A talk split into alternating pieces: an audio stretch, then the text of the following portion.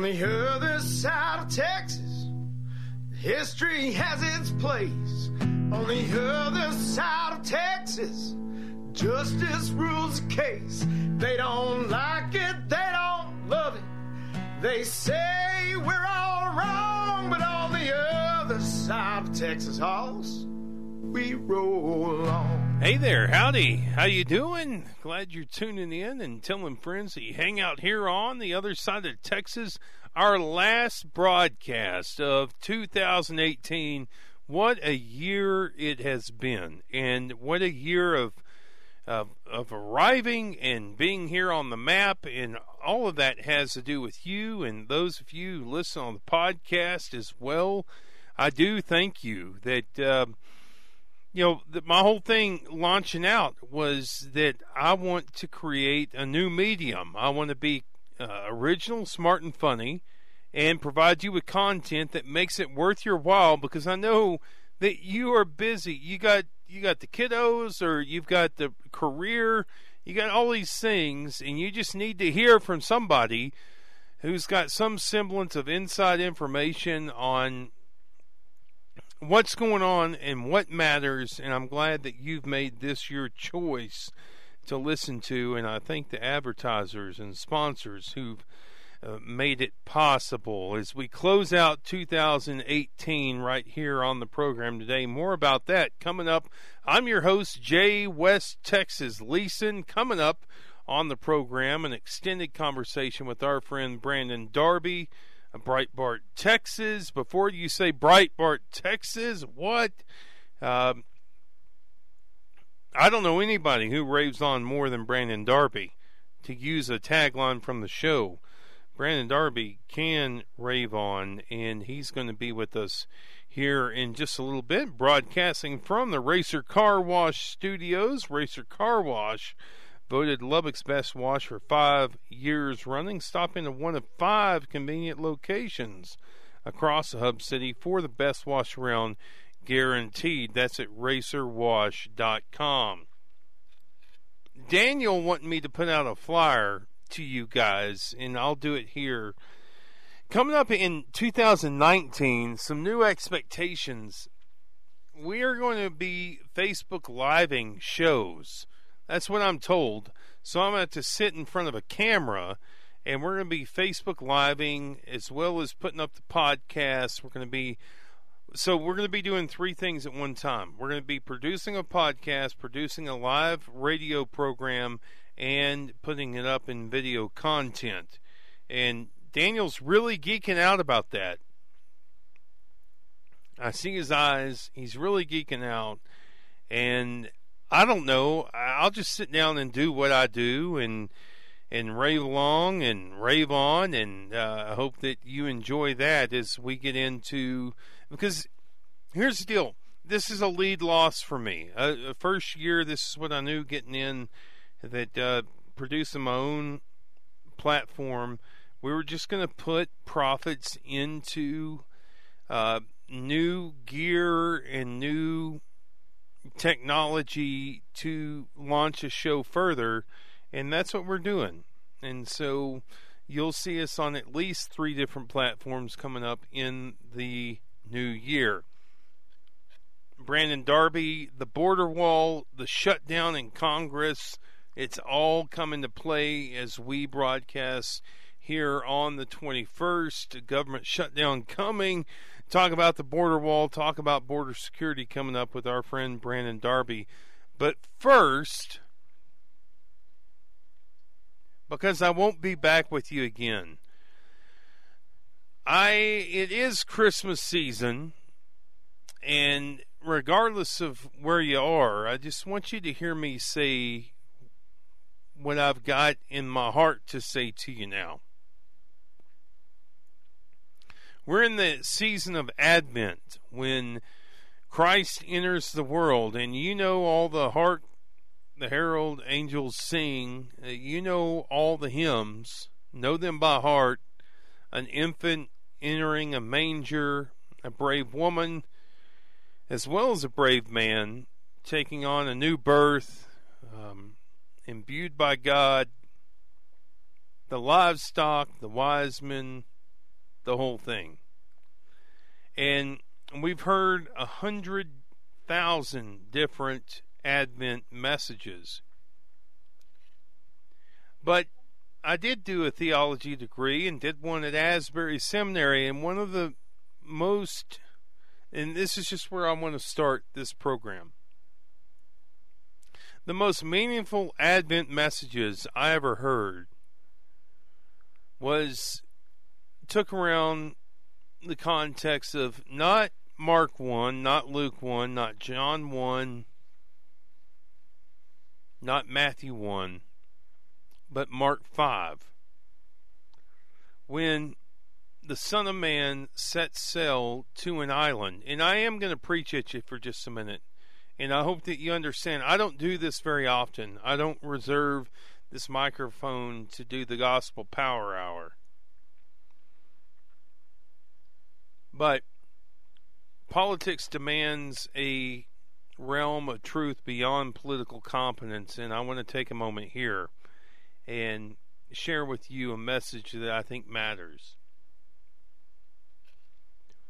In Mark 5, Jesus set sail to an island, and on that island is a deranged person um, who's in agony, shackled to his own fate, uh, left to his own demons, a wretched estate. And Jesus, by no volition of the person's will, arrives on those shores and confronts this man. And this man immediately recognizes who he is and uh, what he can do. And just hear me out. I don't want to preach at you. This is a a sound lesson at the end of the day. He arrives on this shore, and this man is confronted, deranged, his own demons, shackled to his own estate, his own fate. How he arrived there, we don't know. But what we do know is that he immediately recognizes this person who's arrived at his shore unexpectedly and sets him over the course of their conversation to his right mind. And that's something that I think should be recognizable to all folks, wherever you're listening to, whether you'd vote for Hugo Chavez or he'd vote for David Koresh. And we have a lot of West Texicans in between who listen to the program. This man comes to his right mind. And those words in the Greek can only be found in two other instances, and that was a woman at the well when Jesus interacts with her, arrives at a well that she was not expecting him a well at which she was not expecting him, and then a prodigal son in a pig pen came to their right mind. And that, for me, was the most powerful Advent message I've ever heard. So, this is what I want to say. I don't know what's going on. I don't know what's going on with you personally, professionally, or any other way. But what we need in this country are people who lay down their pillow at night and are of sound conscience and are ready to wake up the next morning. And the more I look at it, the more I fear that a plague overrunning us is despair and that we can't change our lot. And you can whether by the grace of God or the American dream or whatever it might be, it change your estate, whether that be if we're deranged or in agony in our own demons, we can do something about that because there's somebody who comes to do something about that. I don't mean to put up a big story with you and tell you, you know, some big conversion story. You know what to do with this if you're hearing it and it hits the right chord. but that's the reason for the season, and I wanted to make sure that I made that plain here on these airwaves that um, Advent looks different for all folks, and I hope that this is a great Advent and the merriest of Christmases to you and yours. Going to get in with our friend Brandon Darby coming up. Stick right with us. Short break. Cross that old Be right back with you here on the other side. I saw miles, and miles of Texas, all the stars up in the sky. I saw miles and miles of Texas, gonna live here till I die. Um, he is the managing editor of Breitbart, Texas, and one of my best friends, if we can just be transparent. He is the one and only Brandon Darby. Brandon Darby, how you doing, buddy? I'm doing all right, buddy. How are you? Thanks for I- having me on. Well, I appreciate you making time to come on. Um, tell us a little bit about you, you, so there's a shutdown at midnight. Let's just get your take on this. A government we're looking at a government shutdown tonight as we broadcast December 21 on a border wall. Let's just for listeners who are familiar with the program, they know where you're going to come from here, but for folks who haven't listened of late, what do you make of this shutdown based upon a solid wall? Well, what are we uh, what are we talking about here? We're talking. Are we really talking about a shutdown, or isn't like 85 percent of everything already funded? We're talking about some shutdown, right? Basically, like uh, what what percentage of the government is already funded through other measures? hmm You know, it's a if, if I'm not mistaken, and I could be, but I think that most of it's already funded. Um, you know, the thing is, is that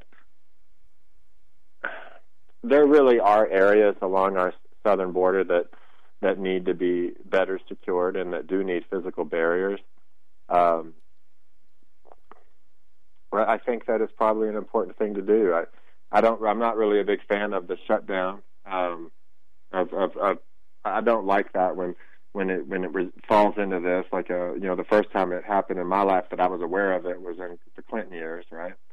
And uh, I wasn't wasn't a fan of it then, and uh, I didn't think it was a great idea. But the bottom line is when we talk about you know problems on our southern border, what's going on, I think a, a lot of people really need to understand that we're, we're not dealing with Canada. We're we're not dealing with, and it's not a statement about the worth or the value of people in in uh, in Mexico. Um, but there, there really are a lot of problems on our southern border right now, and uh, there there are a lot of problems south of that border specifically. So there are areas that need that, and we have a government where everyone, almost everyone, aside from a few, uh, talk about border security, and they they talk about it in a manner that's that's uh, very pro border security. Everyone says they're pro border security, but when it when it when the pedal hits the metal, they're really not. So I, I think it's you know, am I glad that there's going to be more border barrier? Yeah. Do I think that the border barrier is a uh, is a uh, a fix all? No. Do I think that it's going to uh, you know stop uh, mass migration? Uh, no. Do I think it's going to slow down slow it down in certain areas? I do. Um, do I think it would be a good idea to have a barrier in areas like where that little little girl uh, died uh, last week or in the last two weeks? I, I do. I think that. Tell us about the little the most- girl, Brandon. Well, I mean that's a, another deal altogether. But basically, what you have is you have nine sectors on the southwest border. The, the, that's what our our uh, border agency CBP recognizes nine sectors, and each of those nine sectors is dealing with at least one cartel, one transnational criminal organization, and uh, oftentimes multiple transnational criminal organizations. Some of those transnational criminal organizations make a lot of money from drugs, and some of them make more from illegal immigration or, or irregular migration, whatever words you want to use. Uh, they make more from that than they do from from narcotics. So some of those areas leave migrants alone and let them cross without having to pay someone. And some of those areas you can't cross unless you paid someone, um, or unless you agree to pay someone for however many years of your life, you know, so you get into an indentured servitude situation.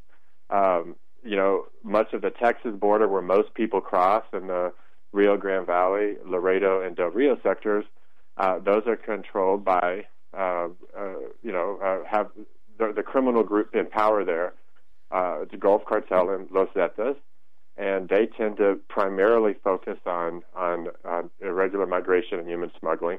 Um, and then as you go west and you get to where uh, you know that group of 163 people crossed, where that little girl was in that.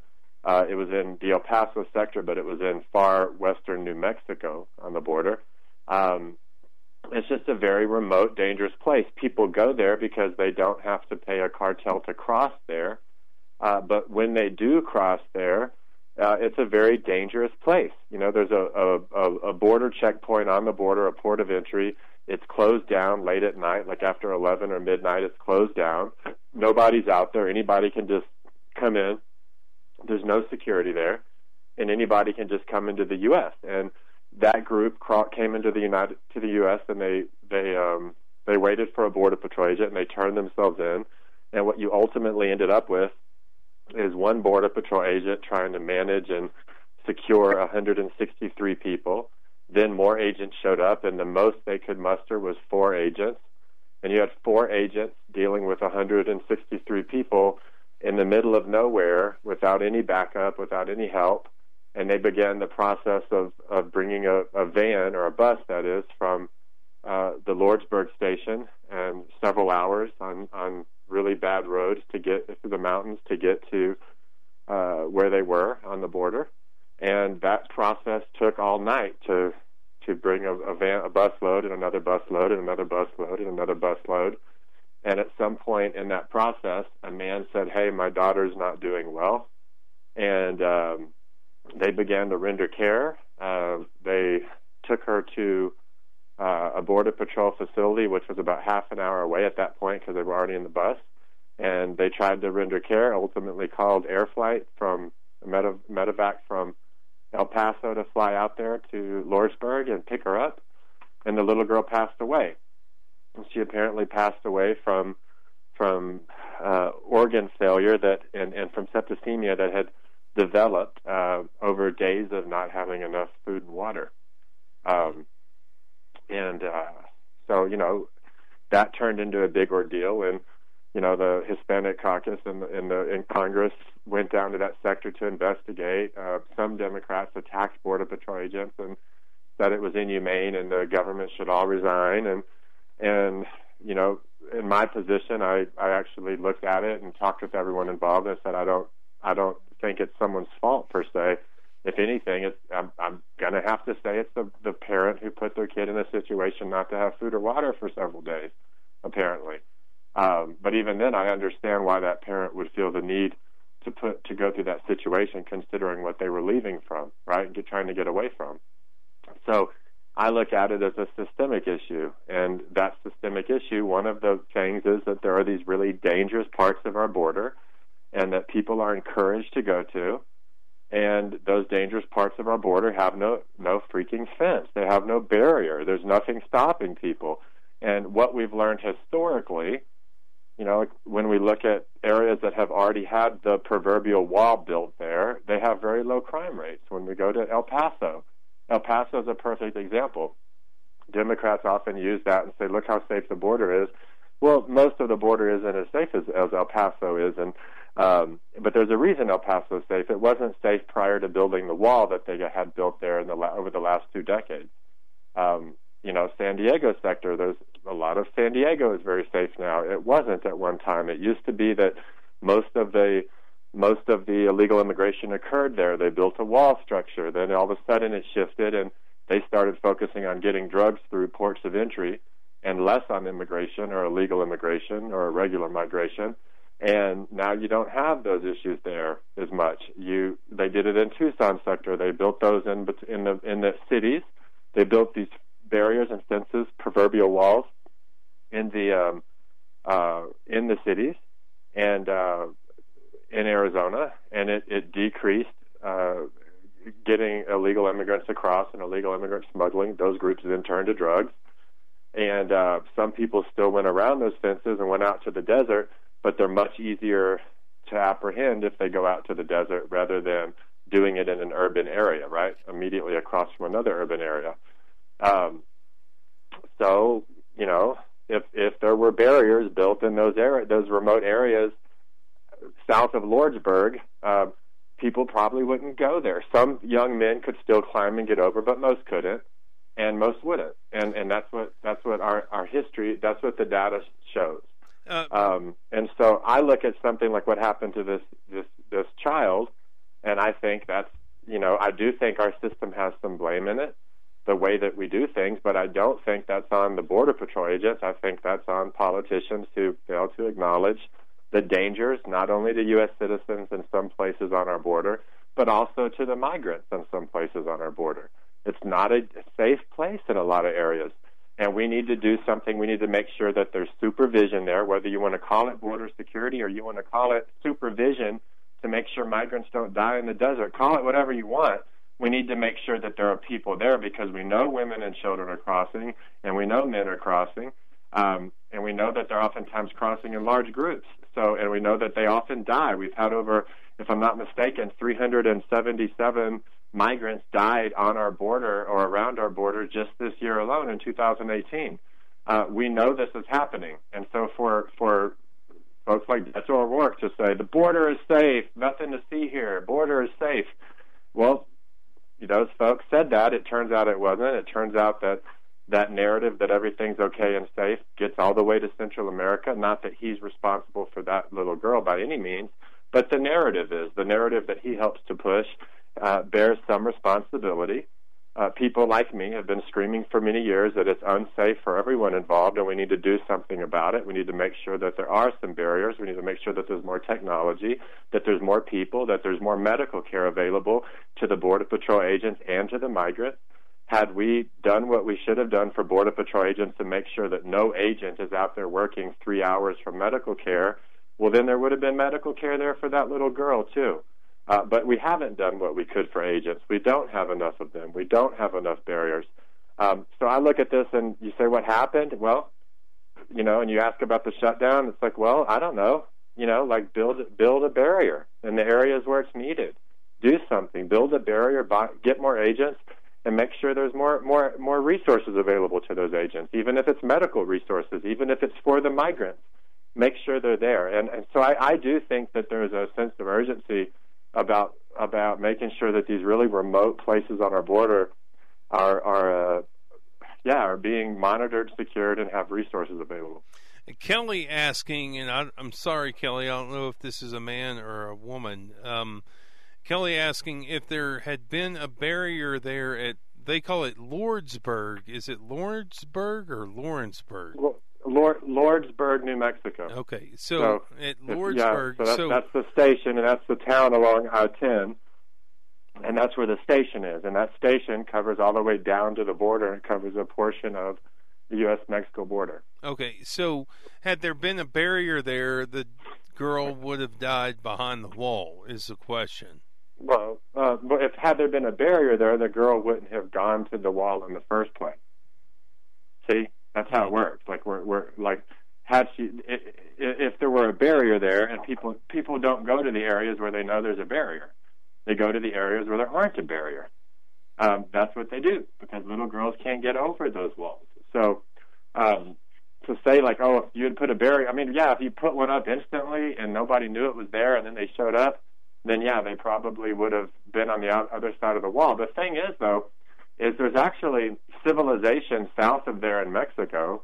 Uh, there's a port of entry there. It's just such a remote port of entry that it it closes at midnight or what 11 p.m. or mid I think midnight in that particular instance, local time.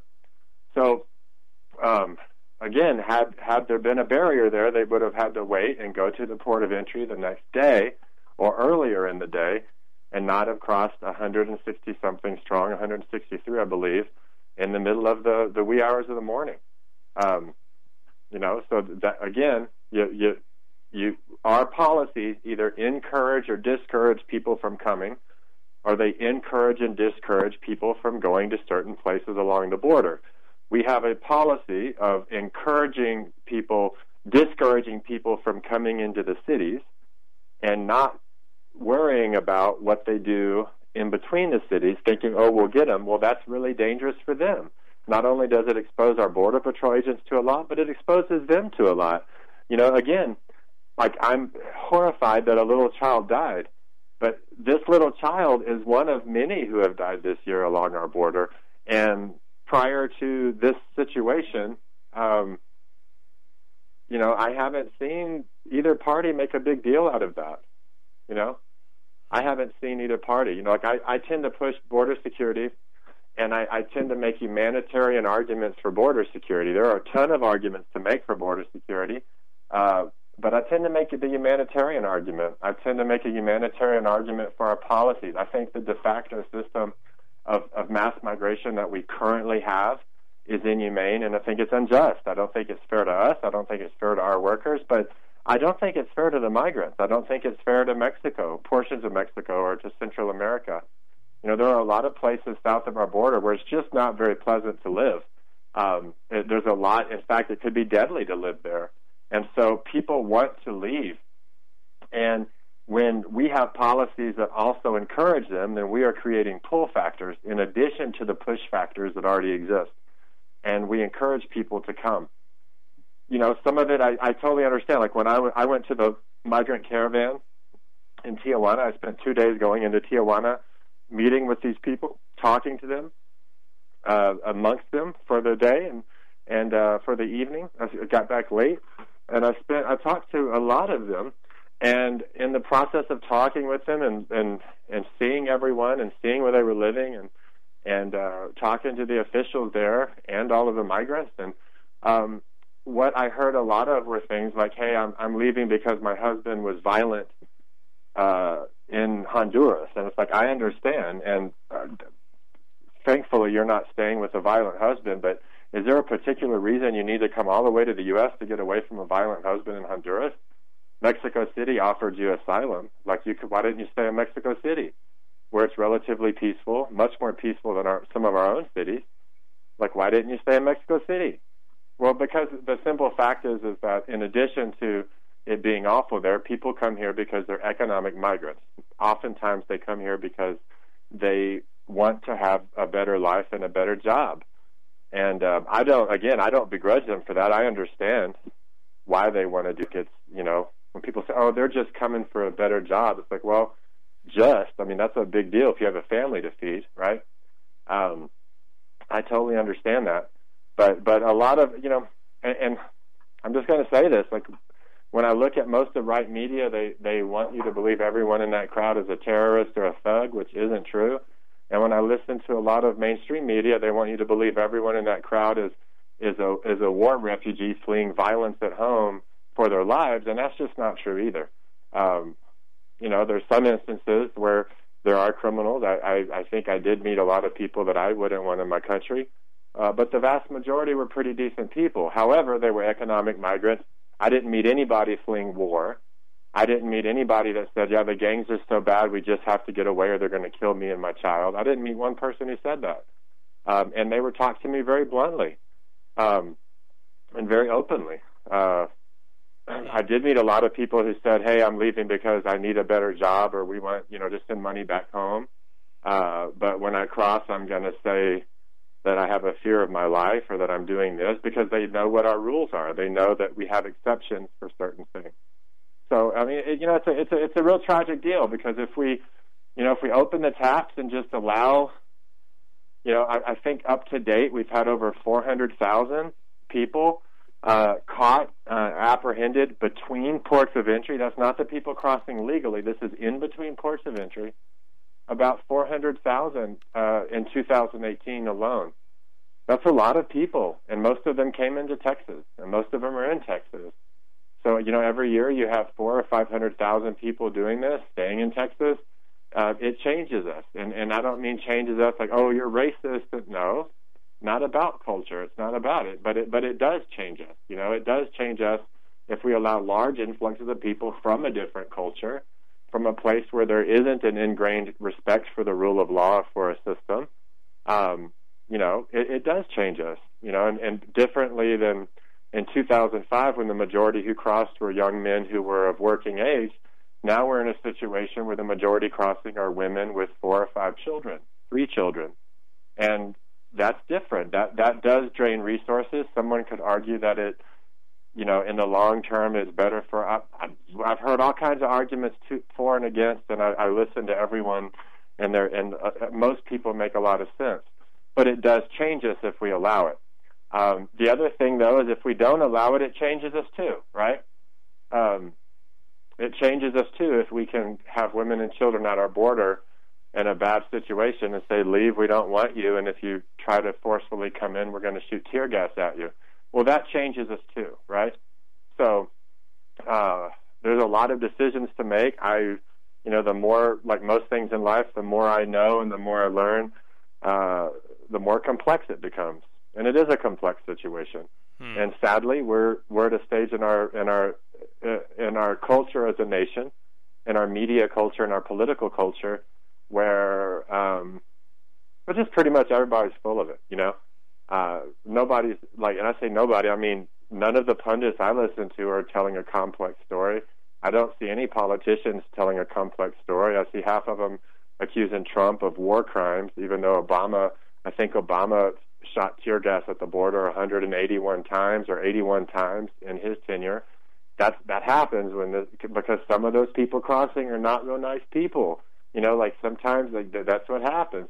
And um, uh, so you know, half of them are saying that, and then half of them are saying that these people are ISIS fighters trying to get in, like Trojan horse us, which I think is absurd too. And it's just it's sad that there's there's a there's an inability for nuance right now in our culture, in our media culture, in our punditry class. Like there's just an inability to have nuance. You say something nuanced, like I'm saying, you know, someone somewhere, you know, empowered Texans or something, will put some sentence I just said on a postcard, you know, and said, Brandon did an interview sympathizing with the migrants. And it's like, I do sympathize with them. I also sympathize with our Border Patrol agents. I also sympathize with with with our native uh, born uh, citizens who need jobs and need low income jobs.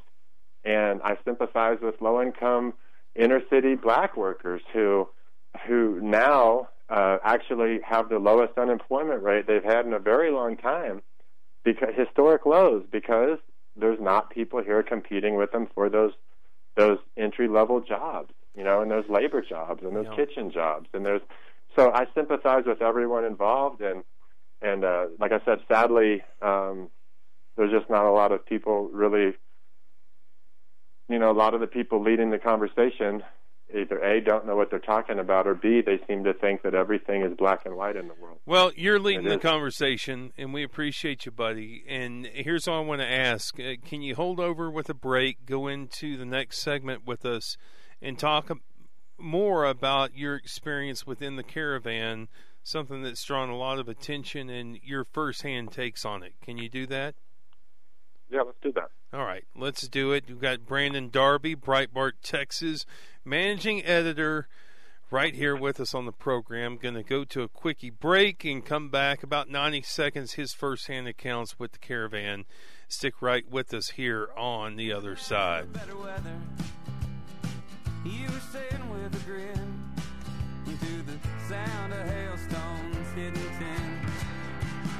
It's loud enough, you gotta yell now. The whole thing hits me like a song.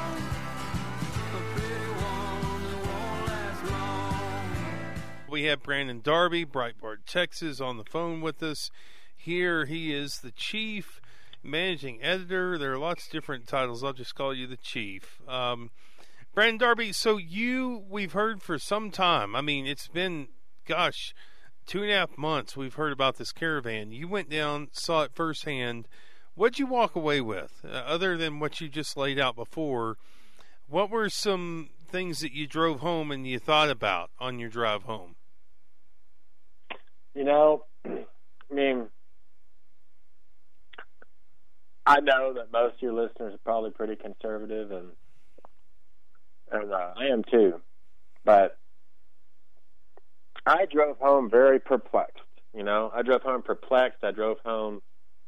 You know, it's a it's a several days to get from from uh, San Ysidro, port of entry, uh, you know, back to to Lubbock, Texas. Which is where? Uh, south of San Diego. It's actually the town. Everyone thinks San Diego's on the border. It's not. It's, it's San Ysidro is on the border, and it's south Okay. of San Diego, between Tijuana and San Diego.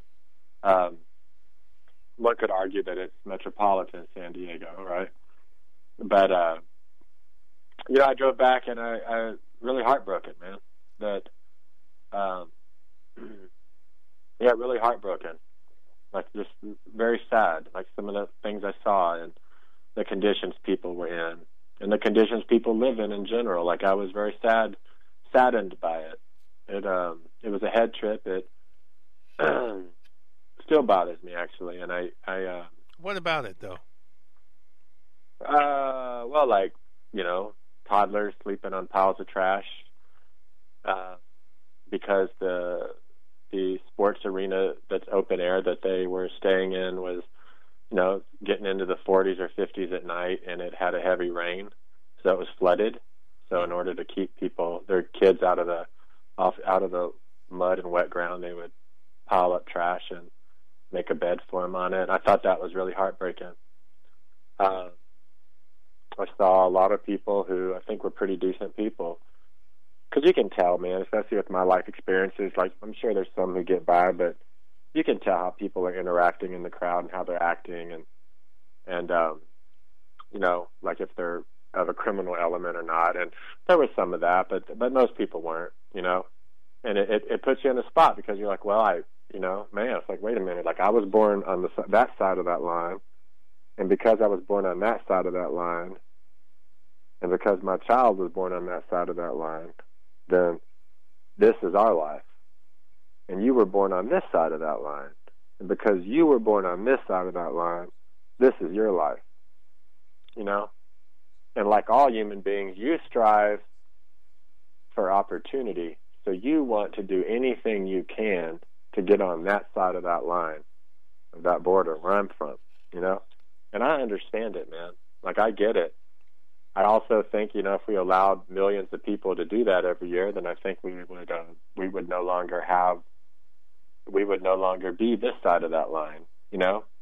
And um, Hmm. how to draw That the, there wouldn't line be a line. that, I don't. Uh, it's not that there wouldn't be a line. I mean, there there would be less of a line, but the thing is, is that you know that I mean, you know, if if you take a culture, like say we we take somewhere in Syria, and I'm sure there's a lot of good people, and they want to come here. I get it. Um, you allow ten to come here, okay.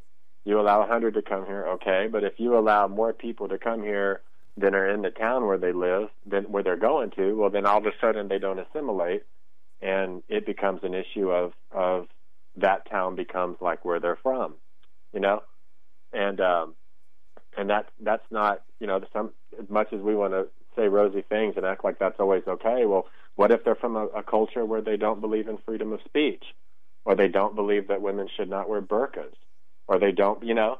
So so similarly, like like we have people coming from a culture of extreme poverty, a culture where most of the law enforcement officers are on the take and take bribes. Most of the officials take bribes, if not all of them. Uh, the areas are the system is something that you game and work around and and have fear of and don't respect and don't participate in because it is something there to oppress you. That is not what our system is in current day. There are some places where people feel that way, and there are some sex, you know, subcultures that feel that way. Um, but for the most part, we have a system where you know we we can call 911 and expect someone to show up if we do. Um, they don't live in a place like that. They live in a very different environment. So if, if you allow mass numbers of people to come from that environment, um, it can it can cause some pretty significant problems, right? And um, so I, we go down the line, you know, like I I, I recognize that, um, but I also uh, I'm just going to be straight with you. I, I totally understand why they want to be here. We're a great nation, and we have a lot of opportunity, you know, and it feels good to to be able to work my rear end off and provide for my child at Christmas, you know, and give her things that she wants that provide more opportunities to her and to to feed her good food and not just corn that I that I got from some, you know, soup kitchen or, or line that some governmental agency handed out. You know, like it, it was a little heartbreaking when most of the kids I met and who were 11 or 12, they had the bodies of five or six year olds because of long standing malnutrition. Hmm. And I just think that sucks, you know? And uh, so you get into this real issue where it's like, well, I mean, you know, you get to a, unto the least of these, you know, and situation. You start to look at it that way, but then you also look at, you know, you look at situations where we're a nation of laws, we're supposed to respect our laws, and you look at situations where, you know, we we need to be prudent and wise and not just, you know, give everything we have away and to where we don't have enough left for our own selves, right, and our own loved ones. Um, and where to draw that line, I don't really know. But I, I can tell you that I, you know, in Matthew 25, I didn't really see an exception for that. Like, I was hungry and you, you and you didn't feed me. I was cold and you didn't clothe me. But it's okay because I was on that side of the border. It's all good, you know. Yeah. And so, I didn't. So Brandon, I didn't see that in there. Here's my question, and I've asked you this a lot of times off air, but I want to ask you on air, and we'll just close out with this. You're you're brought in tomorrow to advise the president on what to do about this, with all the nuances, with all the gray, with the black and the white. What's the best border policy going forward? I mean that that's a that's a little more complex than that. Like, what's the policy? It it, it depends on where we are. Like, we're talking about a roughly two thousand mile southwest border. Mm-hmm. Um, it depends on what's going on in different parts of Mexico, what infrastructure is there, what level of corruption is there, and what, what level of relationships our law enforcement and intelligence agencies have in those in those places in Mexico, to where we can know what's going on, have operability, have influence, um, and so forth. So there's a lot of factors to consider. But uh, bottom line is, in the it, at the end of the day, after all is said and done, it's an economic opportunity issue. Is what it is. It's, it's about economic opportunities. It really is. And you know, uh, when people don't have other opportunities, you, they do some. A, they migrate or B, they join criminal organizations, or C, they're just oppressed by the criminal organizations and they live in abject poverty. And um, so I would look at that and I would say, okay, here's the thing. In the long term, you know, Mexico is a very well off nation. It's very wealthy, but has a lot of resources, resource rich nation. They have a lot of money in Mexico. It's just not distributed um, it's just not shared, right? There's a very few small group who has that money, and the vast majority have nothing. And um, so, what I would look at is I would say, why is this problem here? And it's like, well, it's there because of the organized criminal circles, which cartels are part are, are a part of that. They're not that; they are a part of that. They're not the whole problem, and that prevents economic development. And I would say, okay, so how can we go after these organized crime circles? And I would say, okay, here's what we're going to do. This faction of Los Zetas, this faction of the Gulf Cartel, they've crossed the line. They've become foreign terror orgs. We need to identify them as that. Not all cartels, because it would destroy all of Mexico. It's too ingrained. We would take the most egregious examples, set an example. We would go after them. We would work with Mexican officials outside of their their entire government, and we would stop treating them like they're an equal partner at the table like Canada or the UK and or Great Britain, and we would treat them as what they are, which is largely a, a, a failed narco state. It's a country with half of its territory under the control of transnational criminal groups, right? Who, who develops most of the world's poppy and traffics most of the world's cocaine, like right, and and and starting to traffic most of the world's fentanyl right behind China. Um, where journalists routinely get murdered. We've had, I think, we've had uh, 37, I think, in the last two years who have been murdered uh, in Mexico for reporting on politicians and organized crime and cartels and their relationship. So we we would go after those transnational criminal groups, and uh, if it meant extraordinary rendition to get them, then it meant extraordinary rendition. Uh, but most importantly, what it would mean is that any bankers, financiers, or politicians who took their resources or who gave them resources or did anything for them and interacted with them would now be open to be taken as well. And we would ruthlessly go after them. And by doing that, most other groups, organized crime groups in Mexico, would start to fall in line and they would get the, they would get the point. So that would be one level. Another level is I would build physical barriers in places where they're needed. Some places they are needed, some places they're not. Um, another thing is I would change the policy and I would say, hey, here's what we're going to do. If you come here and you come here illicitly, it doesn't matter who you are, how old you are, where you're from, why you're coming here. If you come in between ports of entry, you're going home. And that's it.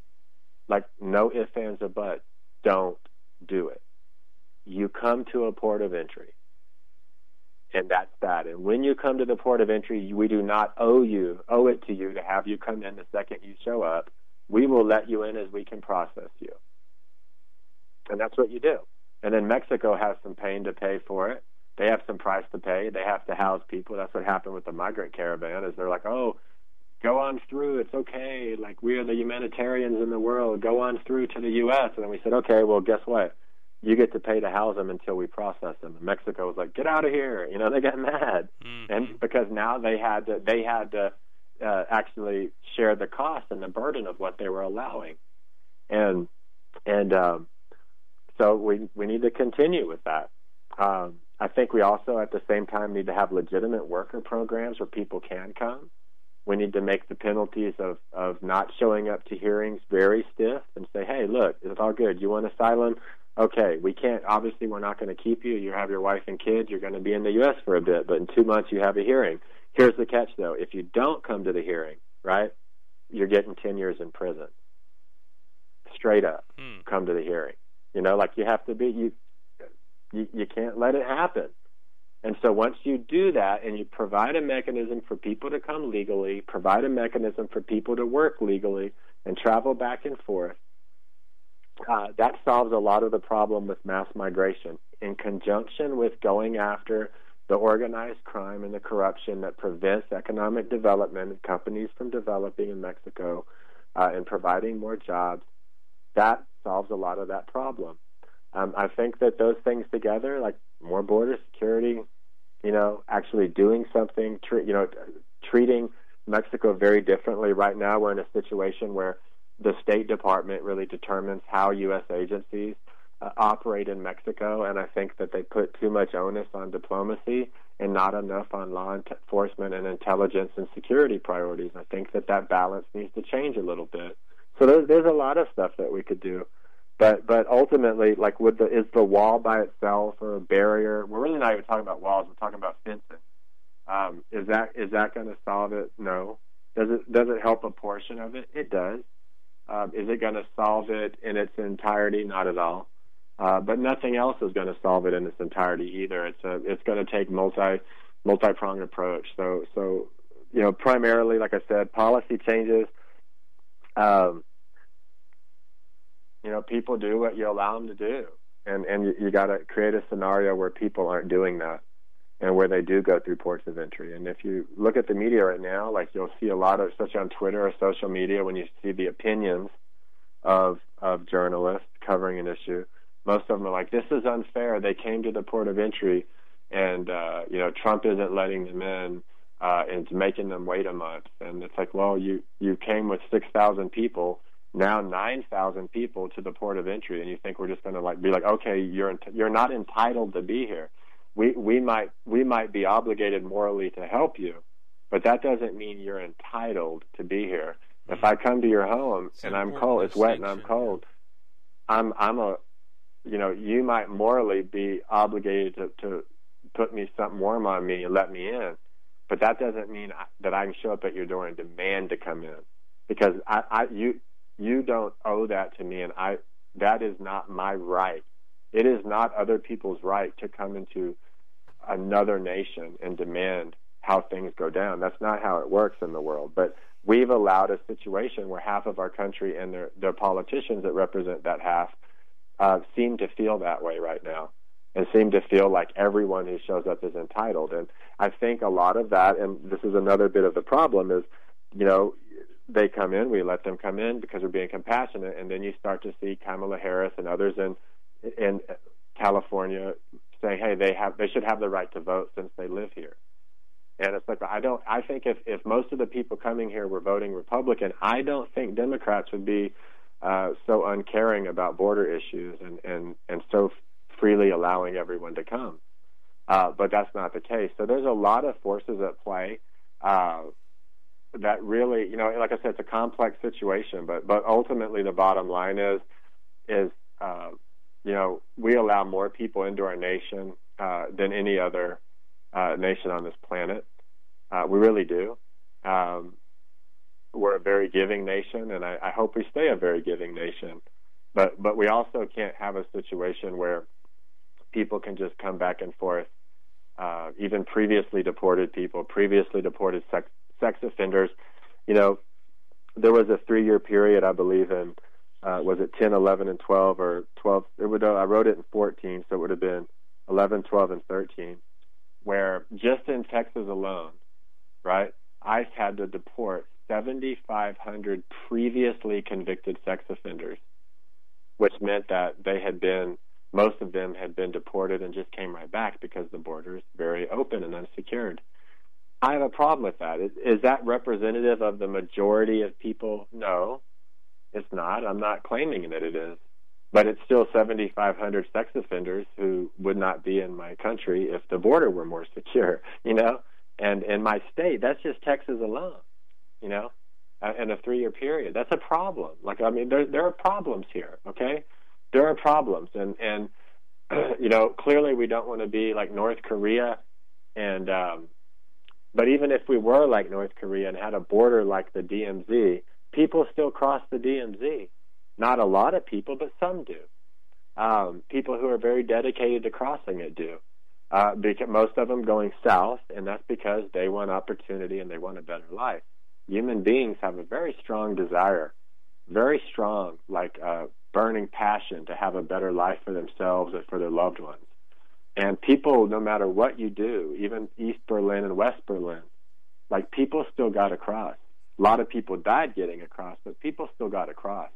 And so ultimately, though, like I said, though that is one step, uh, one step to take right now when there's such economic disparity and such disparity in the peace index between the U.S. and Mexico in most places. Um, that is, it's just one step. You know, there's really the ultimate thing is is is is liberty there and and um, an economic opportunity, and and and really looking at the the core of why that can't be. Like, why can't U.S. companies invest in Coahuila, Mexico, just south of Del Rio and Eagle Pass? Some do, but but generally they're not in exploiting that oil there because the cartels. And because politicians connected to cartels want to bribe, and if you don't pay them, then the cartels start attacking your people because the politicians and the cartels are one and the same. And th- these are the problems there that really need to get addressed. And and you know, if if we did that in Mexico and we helped Mexico be a better place uh, with more of a stratified, more I say stratified, more of a uh, uh, a distributed, uh, you know, middle class wealth. a lot of that wealth was was more spread out amongst people. People who came from south of the border would stay in Mexico and work, and uh, they wouldn't. So many wouldn't come here, um, and people in Mexico would stay in Mexico. Um, man. You know, and and so it's, it's it's complicated, Jay. But I'll tell you something, man. You know, it, it's just like so complicated because even like the, like what I talked about a minute ago with with a caravan, and Mexico let them through. I was like, we're the humanitarians. Yes, of course you can go through. And then the U.S. said, okay, but they're going to stay there until we process them. Well, then all of a sudden there were protests in Mexico to kick them out. Now get out of here! You're taking our jobs. You're taking our jobs. You know, people got mad. We don't have the resources for you. Get out of here. People got really mad in Mexico, and the Mexican government, a lot of a lot of factions of the government got really mad. And uh, but so on that hand, you're like, well, that's fair. Fair is fair. Like you let them through, so now you help deal with the cost.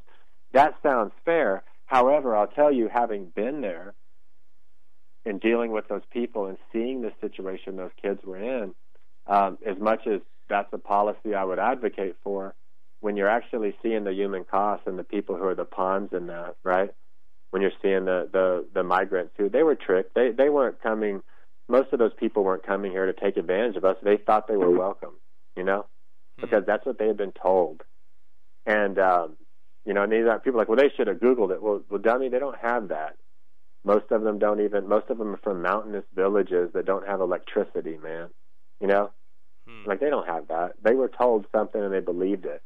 They were told that all along the way, and um, you know, so they were duped. And you look at that, and you look at the situation the kids are in, and the babies are in, and the women are in. And you're just like, man, like this is a this is a mess, you know.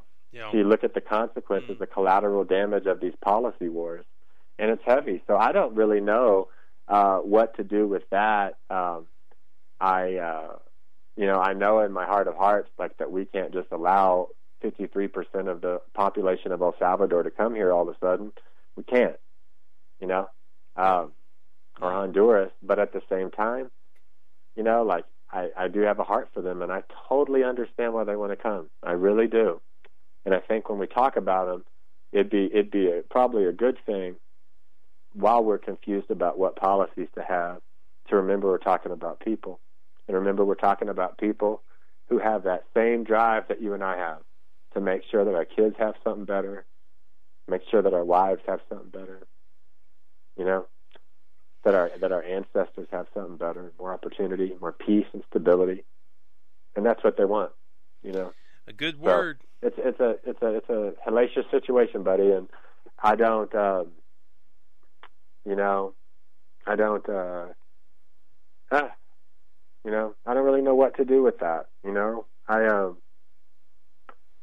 there were just so many really neat people I met and and um some of them really stuck by me and made sure that like I was safe while I was there, you know, because some of the people there aren't good people but the majority of them were that I that I encountered. And um, you know, can't have a situation where the majority of good people get in, but some of them get in who are horrible and evil. Like obviously, we can't have that either, right? Yeah. How to differentiate is tricky. You know, it's tricky. Like I guess, you know, if if I were advising Trump, what I would probably do in these situations is I would probably go and spend a couple of days in the caravan and figure out which people are really decent and which ones aren't, and I'd probably flag them and maybe let the decent ones in, and you know, I don't know, you know, like that's. Uh, but I tell you that that long drive back, a couple of days, I had a lot of time to think, and and since then I've had a lot of time to think about what to do, and I don't know what to do. You know, like I said, I know I know we can't allow that, but it doesn't mean that I don't completely understand why they're coming. Yeah. Man, uh, good stuff, Brandon Darby. I appreciate you making time to come on and to explain through the nuances of it all. And I hope that people walk away, especially whenever we're in the Christmas spirit frame of mind, to hear you out and uh, to hear what you have to say. Uh, you follow Cartel Chronicles there at uh, Breitbart, Texas, and uh, top class reporting there. And appreciate you, Brandon Darby. Thank you, brother. Merry Christmas. Merry Christmas to you.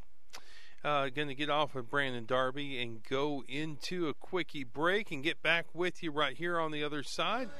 Close out the 2018. It's already over. I can't believe it. Be right back with you. We had to run away so we could celebrate a gringo honeymoon.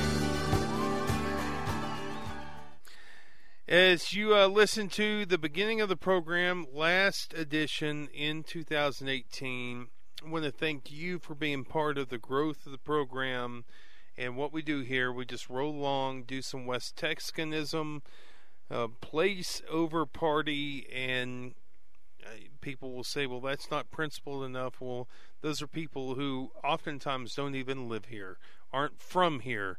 Um, we talk about what matters here and we go from there. Uh, coming up in the new year, Daniel is gone now, but uh, Daniel is making sure that we bring you live stream on Facebook and that uh, we're there on the radio as well as there on the podcast. And those things are going to be new additions. And thank you for I just I close out this year and say thank you that we're helping you and your listenership and referring to friends there at OSTX Show on Twitter, Other Side of Texas on Facebook, OtherSideOfTexas.com. You're helping this show evolve and becoming more and more what we hoped it would be, and uh, just have you to thank for it.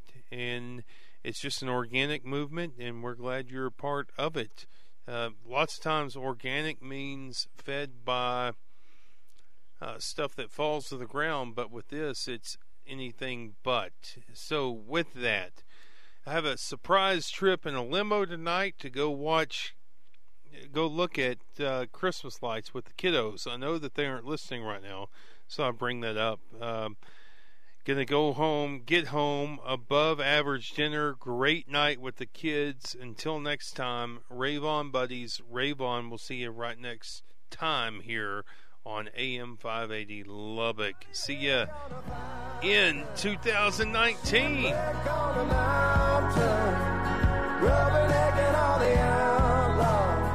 It's who we wanna